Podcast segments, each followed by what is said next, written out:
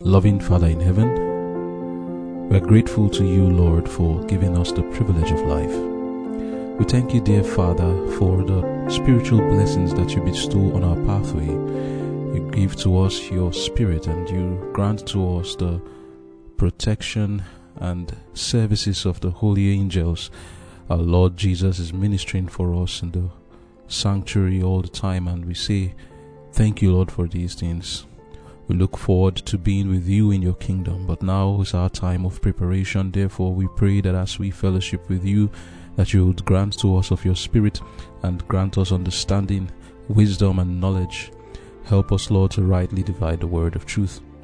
Lord, consecrate me to your service, and for the sake of your Son, Jesus, that died on the cross of Calvary for our sins, Lord, Speak through me that I may speak as the oracles of God, as your Spirit gives me utterance. Do this, O Lord, and take the glory. In Jesus' name I've prayed. Amen.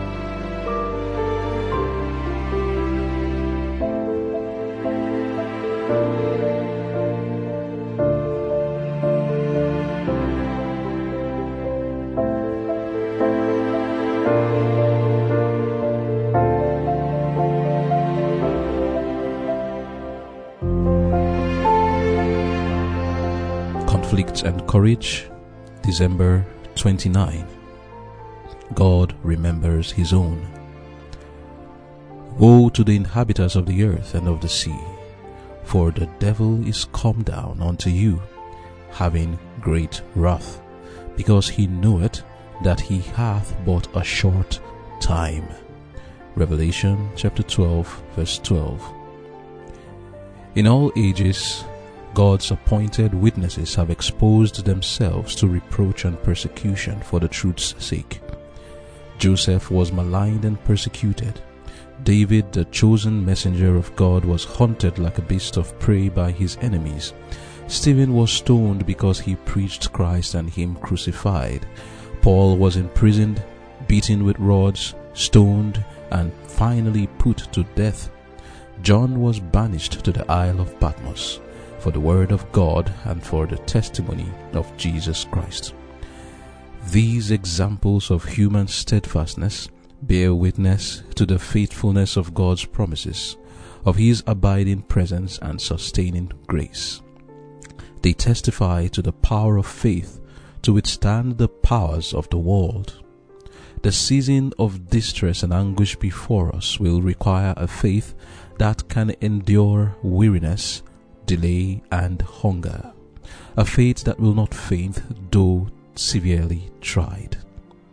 Many of all nations and of all classes, high and low, rich and poor, black and white, will be cast into the most unjust and cruel bondage. The beloved of God pass weary days, bound in chains, shut in by prison bars, sentenced to be slain, some apparently left to die of starvation in dark and loathsome dungeons. No human hand is ready to lend them help. Will the Lord forget his people in this trying hour?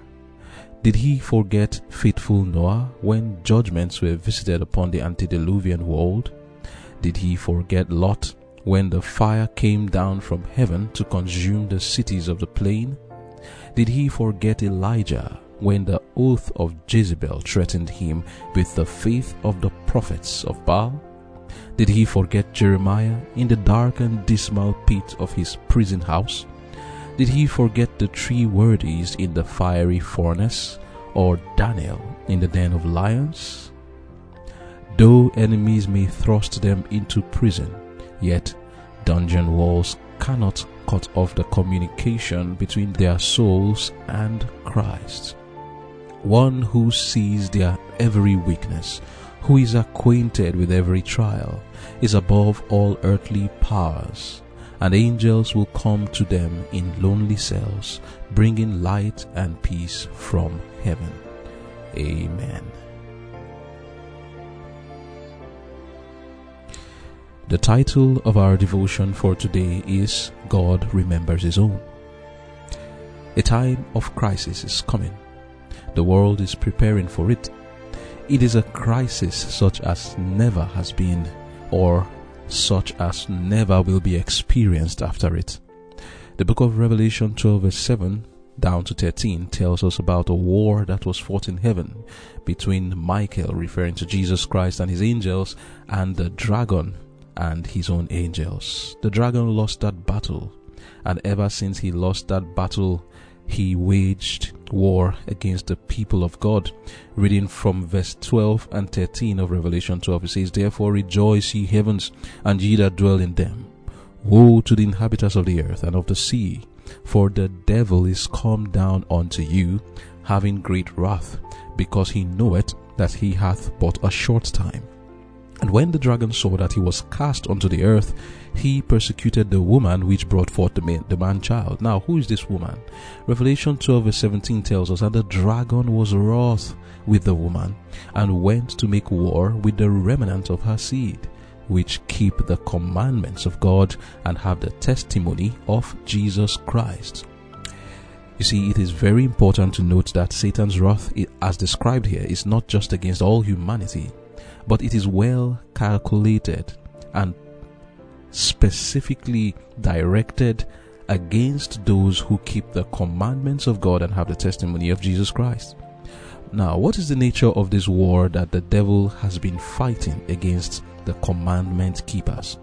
Of course, it has to be about bringing about a state of things where people who keep the commandments of God will be singled out for destruction. He has been doing it for years, but as we come nearer to the close of time, oh my, such people who keep the commandments of God, they are going to be facing the ire of Satan. How does he do it? He uses men as his agents and employs various means. This Day with God, page 309, paragraph 4 to 6 says Satan was once the most glorious angel in the heavenly courts, but he allowed a desire for supremacy to take possession of him, and he was expelled from heaven.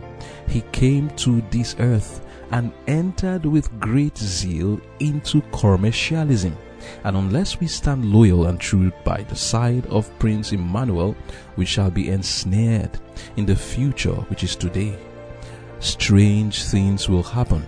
I tell you this so that you may not be surprised at what takes place. We shall all need to maintain a close connection with the Lord. The end is much nearer than when we first believed.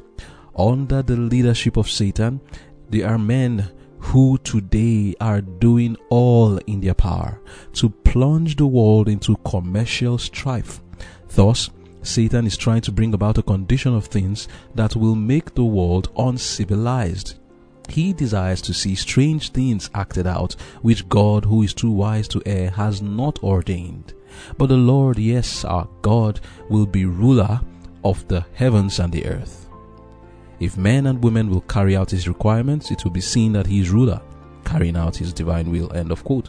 So here we see that one way that Satan came with the wrath in this earth is to use men and women as his agents to bring about the state of things that is something like a commercial strife, economic meltdown.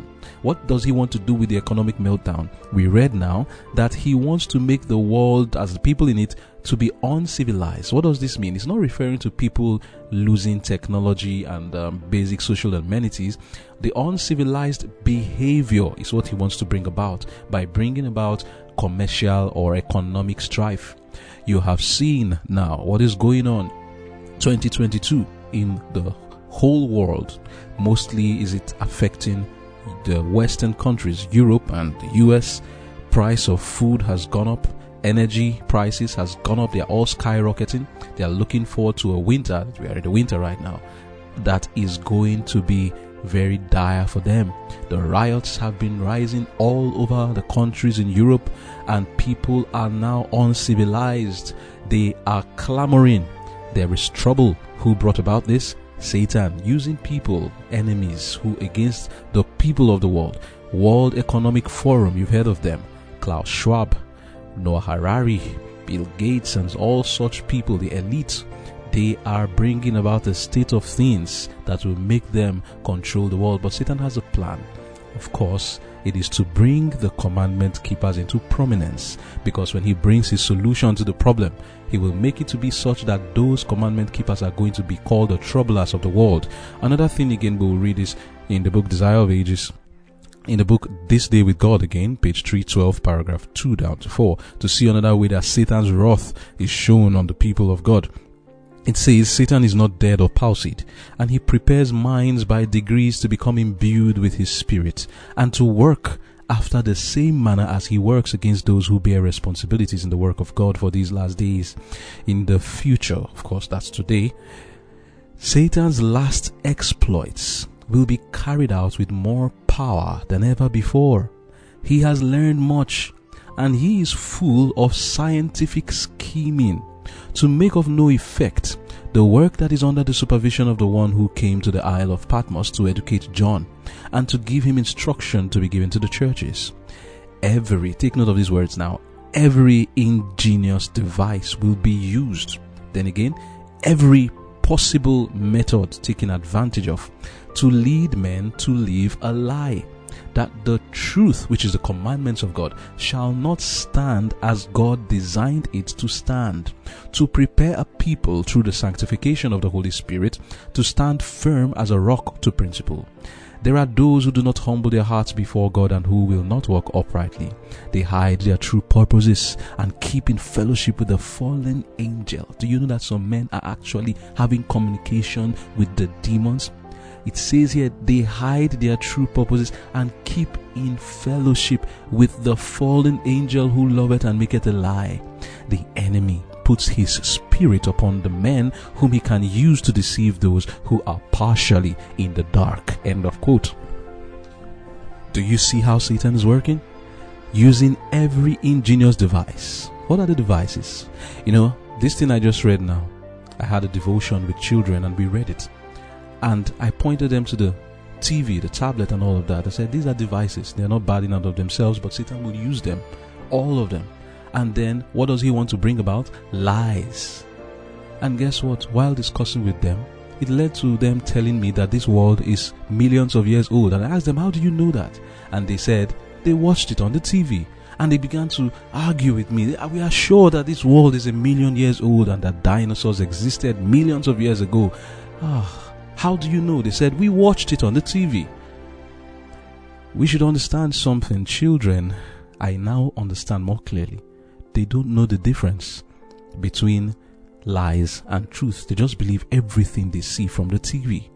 In every ingenious device and every method, that's what we're told, that Satan will use. He already put his seed in these children's mind, and it was a work for me to remove it from their minds. It was a work and I don't know if it is completely done because they have believed a lot of lies. And that's what we read in this day with God, page 312, paragraph 3. Satan is fighting the commandment keepers, and how does he do that? He wants to lead them to live a lie, that the truth shall not stand. Where do we want the truth to stand? Just in the air?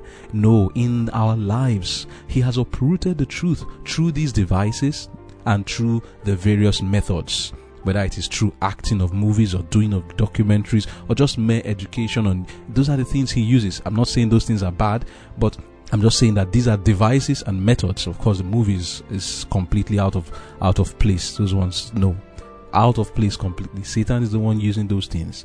Now, World Economic Forum, like we talked about, economic strife. Men are having communication with this fallen angel. They are keeping fellowship with him.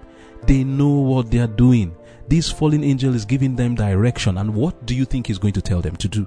We have read in Revelation 12 verse 17 that his wrath is against commandment keepers. In the end, what is he going to do? He's going to use these men who are having fellowship with him to bring about a state of things that is setting the stage to bring to prominence the commandment keepers. It won't be long, and those who keep the commandments of God will be singled out as the troublers of the world.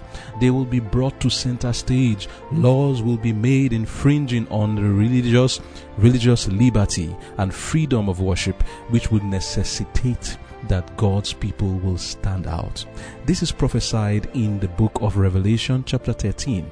Satan threatens. In Revelation 13, verse 11, it says, And I beheld another beast coming up out of the earth, and he had two horns like a lamb, and he spake as a dragon. This beast being referred to here is the United States of America. Going down to verse 12, he, and he, that's the US, exercised all the power of the first beast before him, and caused the earth and them that dwell in therein to worship the first beast whose deadly wound was healed.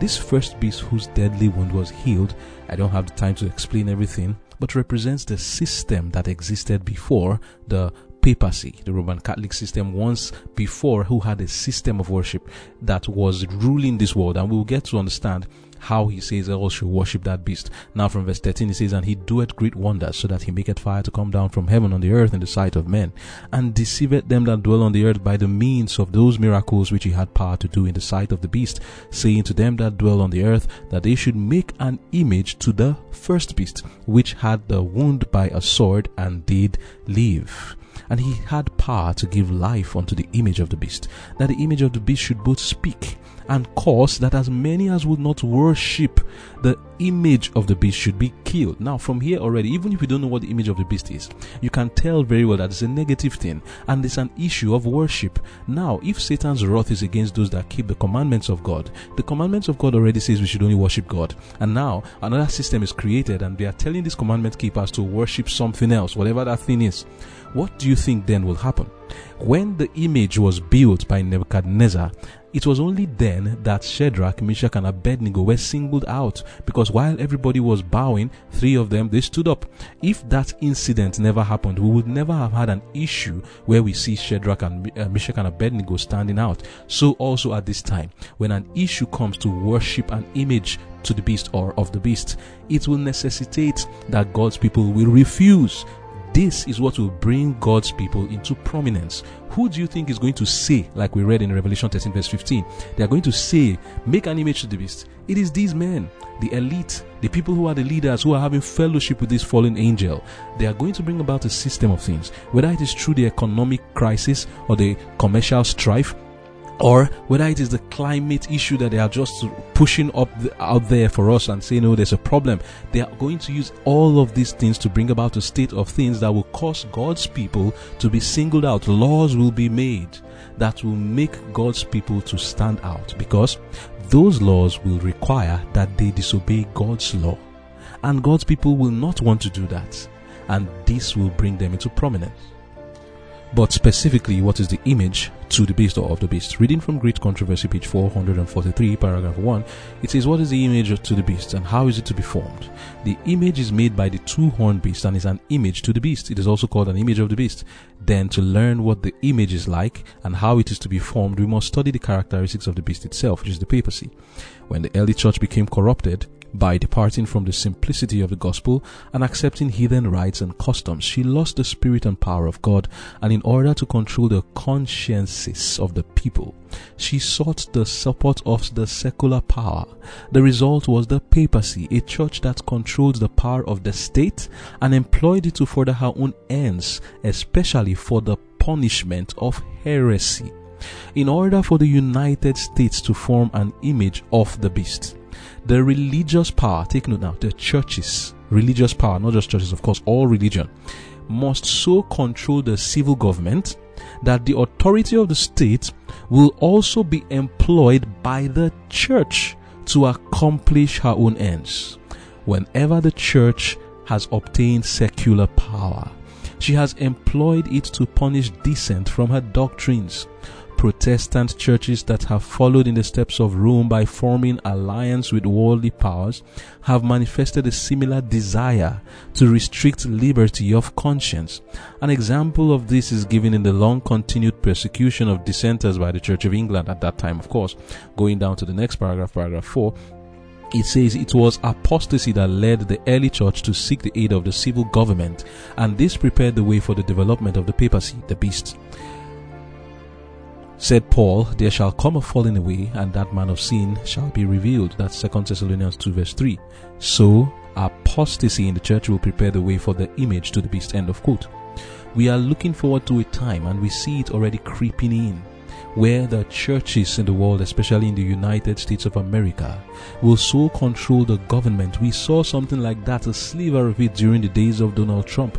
With all the good things he achieved and with all the good intentions of many people who are Republicans today, and I sympathize with a lot of things that they are pushing forward, like being pro life and also wanting the economy to be stable and many other good things they talk about. I'm not against that. But then a time is coming when there are some people who are going to be among those who are religious, the church goers. They are going to seize the power of the state and use it to push forward their own aims. We once heard about Senator Sylvia Allen. I believe in the state of Utah she's a state senator now, not a federal senator, who pushed forward the idea that a bill, which is a law, should be made to require everyone in the state or in the country to go to a church of their choice. And she specifically said on Sunday.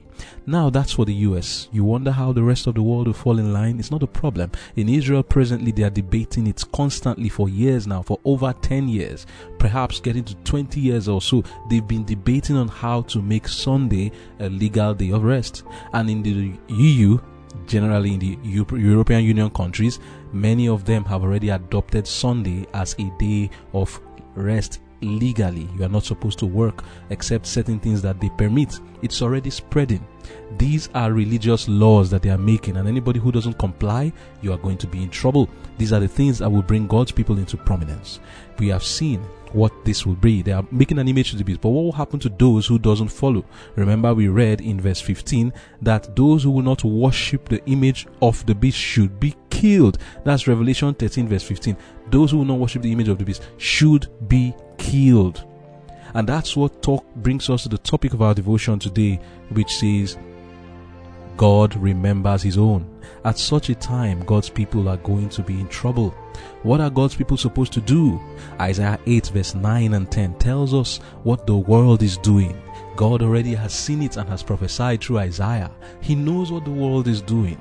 They are associating with the devil and with themselves. He says, Associate yourselves, O ye people, and ye shall be broken in pieces. And give ear, all ye of far countries. Gird yourselves, and ye shall be broken in pieces. Gird yourselves, and ye shall be broken in pieces. Take counsel together, and it shall come to naught. Speak the word, and it shall not stand, for God is with us. Amen.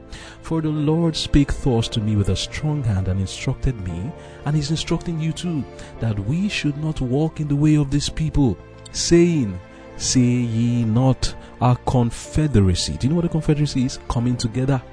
It's just like Babylon wanting to build Babel, which is what the European Union says they want to do. God says, Don't walk in the way of these people. Verse 12 now, say ye not a confederacy to all them to whom these people shall say a confederacy.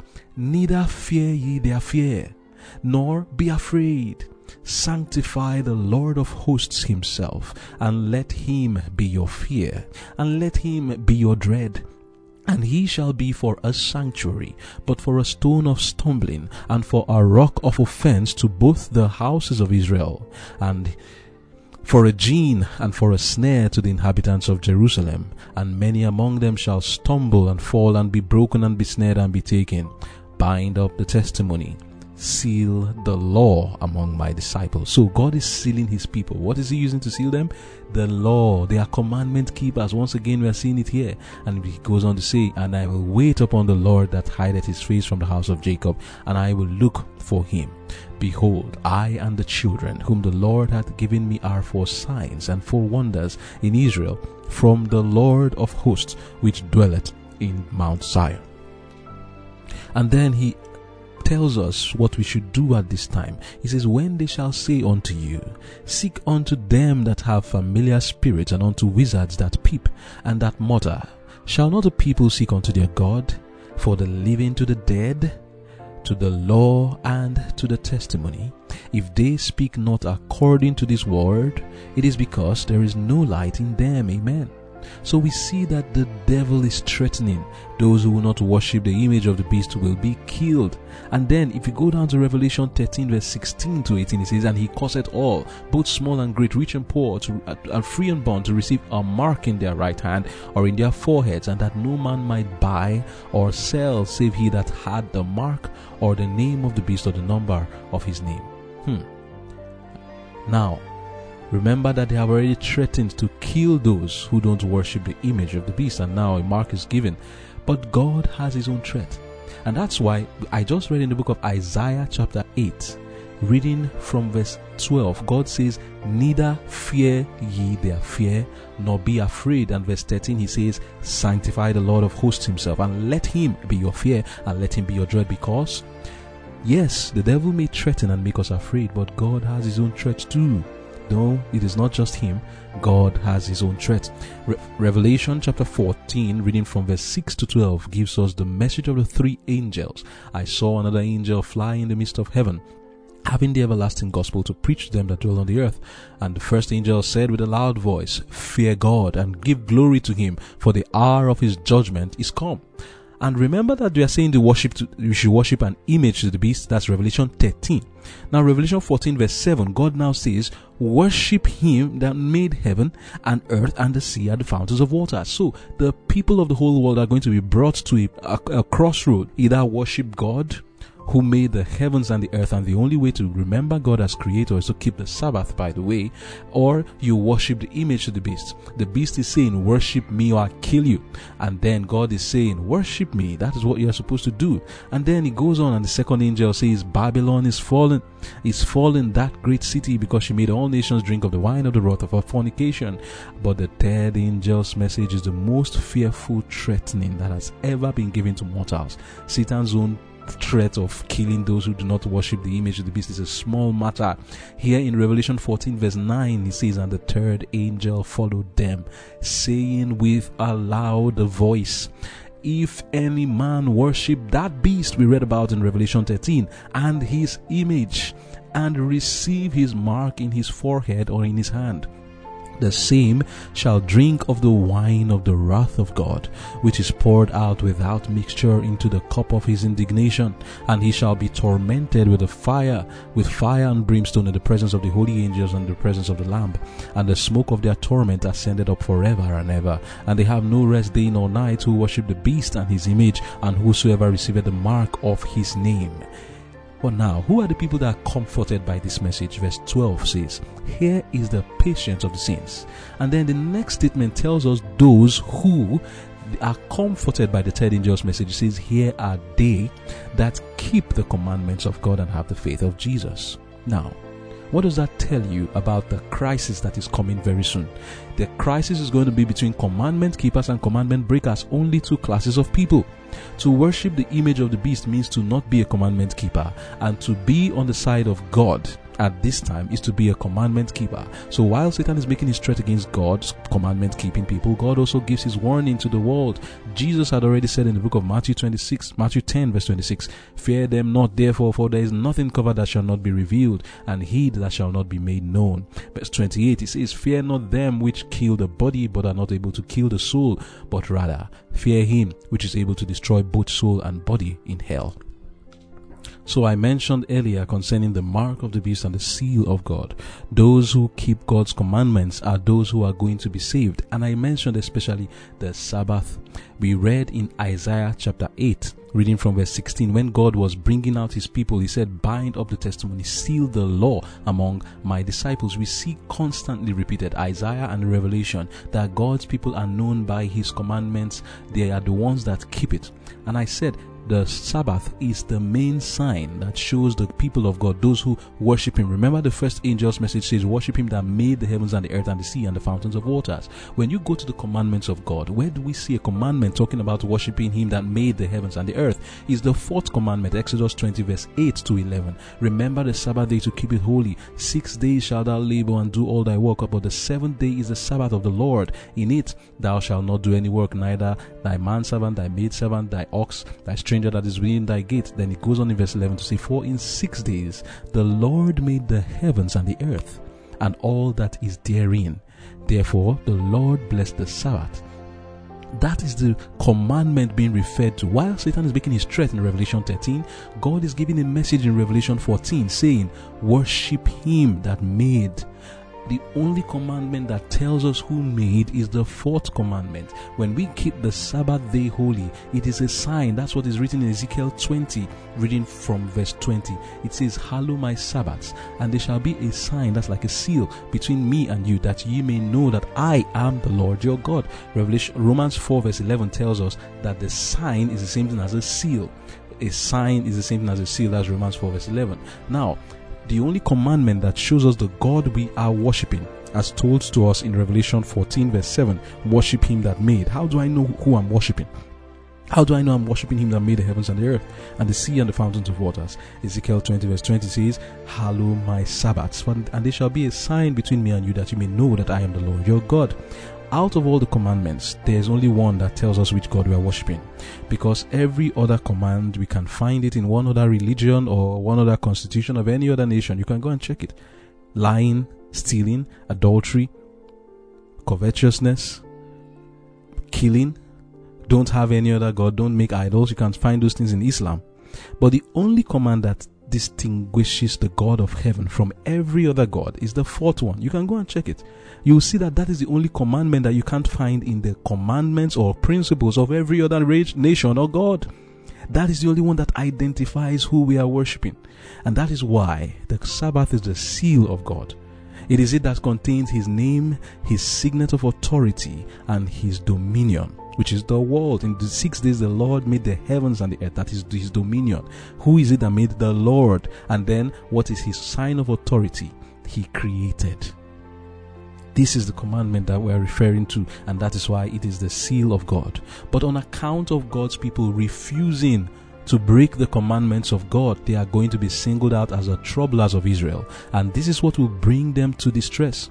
Reading Great Controversy, page 621, paragraph 2, we are told the season of distress and anguish before us will require a faith that can endure weariness, delay, and hunger. A faith that will not faint through though severely tried. The period of probation is granted to all to prepare for that time. Amen. End of quote. Now we are told in page 622, paragraph 1 and 2. Those who exercise but little faith now are in the greatest danger of falling under the, the power of satanic delusions and the decree to compel the conscience. And even if they endure the test, they will be plunged into deeper distress and anguish in the time of trouble because they have never made it a habit to trust in God. The lessons of faith which they have neglected, they will be forced to learn under a terrible pressure of discouragement. Let me pause here for a while to understand this. When we come to that time of trouble, it says, those who have not learned to exercise faith, two things are going to happen. They will fall under the satanic power, or secondly, before they can endure that test, it will take them a lot. They will suffer so, what does it mean to exercise faith now, such that when that time comes, it will be easier for us to bear the distress and anguish? Or what does it mean to not exercise faith that when it comes that time to be so difficult for us that we will fall away or will find it difficult to stand, it will be under great stress that we will stand? Simply put, my brothers and sisters, if today, under the distress and trouble that comes to you, you are told to sacrifice principle to gain something, you are actually required to exercise faith at such times.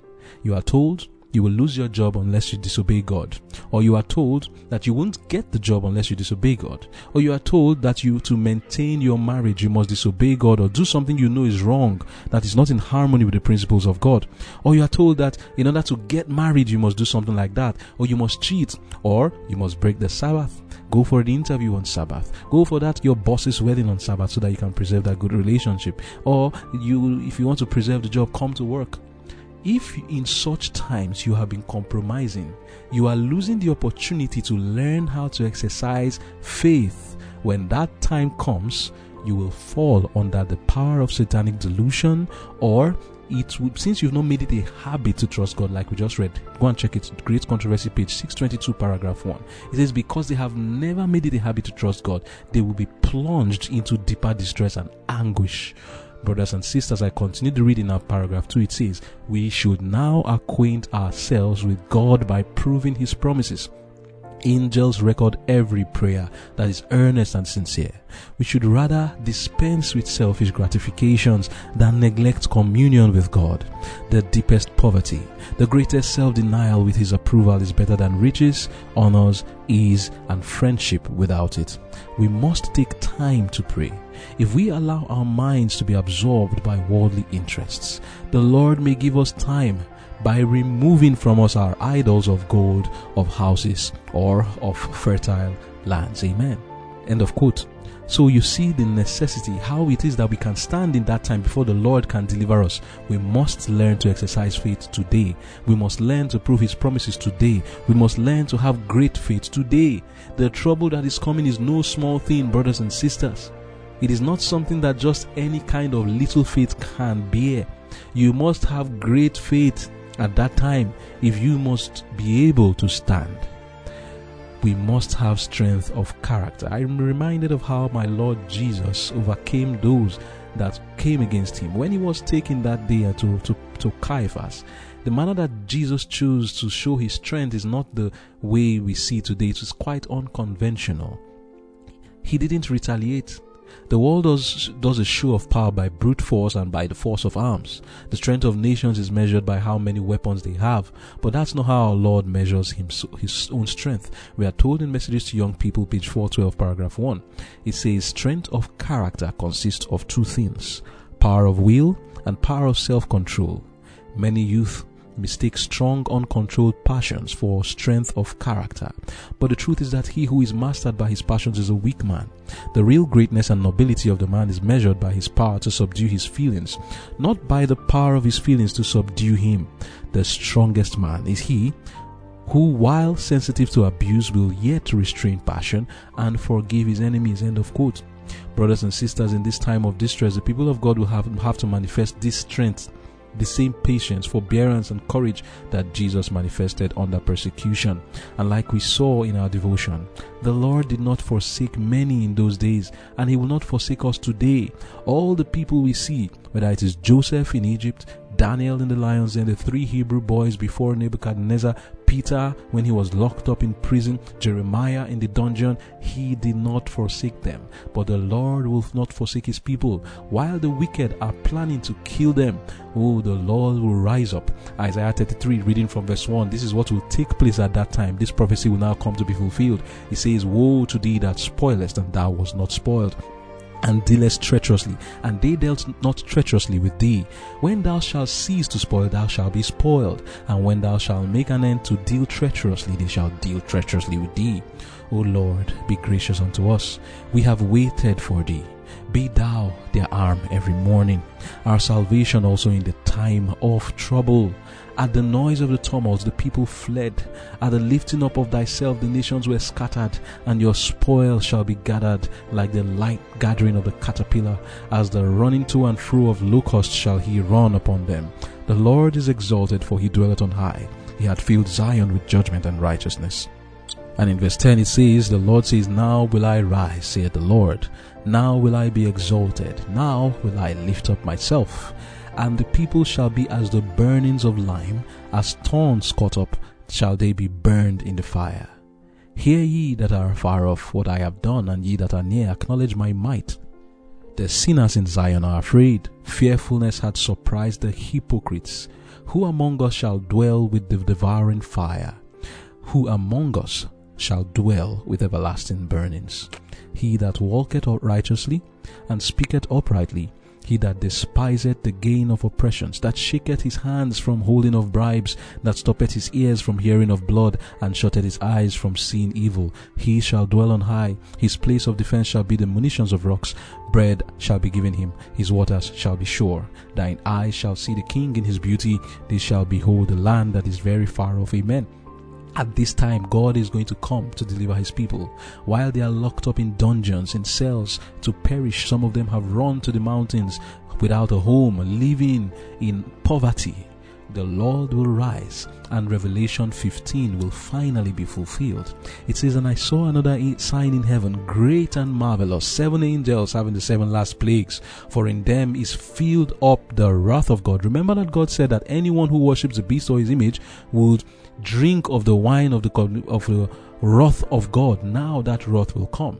In Revelation 15, verse 1, seven angels bring that wrath. Verse 2 says, And I saw as it were a glass mingled with fire and them that had gotten the victory over the beast, and over his image, and over his mark, and over the number of his name, stand on the sea of glass, having the harps of God, and they sing the song of Moses, the servant of God, and the song of the Lamb, saying, Great and marvelous are thy works, Lord God Almighty.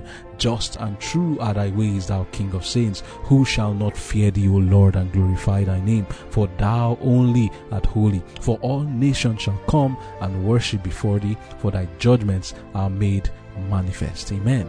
Eventually, Revelation 16 comes, and the seven last plagues, the wrath of God begins to be poured out on those who want to kill the commandment keepers. The Lord delivers them, He does not forget His own goes on to say in Revelation 16, the first plague, reading from verse 2, is poured on the earth, and there is a noisome and grievous sore upon the men which had the mark of the beast and worshipped his image. And the second angel poured his vial, and the the sea became as the blood of a dead man, and the living souls in the sea died. The third angel poured out his vial, and the rivers and the mountains of waters became blood.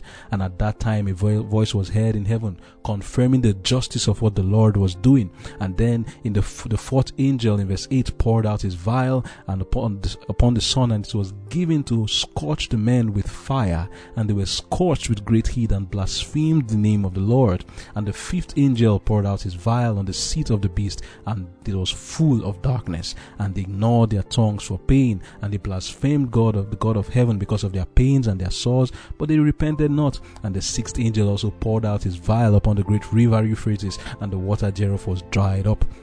And the seventh angel poured out his vial, and what followed was hailstones, voices, and thunders, and lightnings, and a great earthquake, such as was not since there were men upon the earthquake. The Bible says in Revelation 16, verse 18, so mighty an earthquake, and so great. And the great city was divided into three parts, and the cities of the nations fell. And great Babylon came in remembrance before God to give unto her the cup of the wine of the fierceness of his wrath. And every island fled away, and the mountains were not found. And there fell upon men a great hail out of heaven, every stone about the weight of a talent. And men blasphemed God because of the plague of the hail, for the plague thereof was exceeding great. Amen. Thus shall the Lord deliver his people from the hands of Satan, whose wrath they have faced for many years. God did not forget his own in the past. He has promised that in the future, when we are brought to a perilous time, when we are in the time of distress and trouble, He will not forget His own. Brothers and sisters, whom do you fear? Will you fear the Lord and keep His commandments? Or will you fear the men of this world and fear Satan and rather receive the mark of the beast and his image by going against God's commandment, especially the Sabbath, and choosing the spurious Sabbath that the world is going to push forward to every one of us, Sunday? Which is it? Will you fear God and keep His commandments? The promise of the Lord is that if you fear Him and keep His commandments, if you will not allow the devil to deceive you, He promised to deliver you, and He promises that He will strengthen you and He will help you. We need to learn to exercise faith today. Trust the promises of the Lord now, and it shall be well with us. For the Lord has great things He has prepared for us. In our devotion next tomorrow, we will see that God has good plans for us. Now is the time to stand for Him. There is no crown for those who won't bear the cross. Let us learn to carry our cross today, and the Lord will bless you as you do that. Amen. Let us pray. Thank you, dear Father, for the promises given in your word. We trust you that you will do exactly as you have said. And the lessons we have heard from other people's lives in the past of how you delivered them is a comfort to us, and your promise, the prophecy you've given to us, is a comfort to us to know that you will deliver us too and you will save us. Thank you, Father. Help us, Lord, to exercise faith today, to prove your promises so that we can be on your side.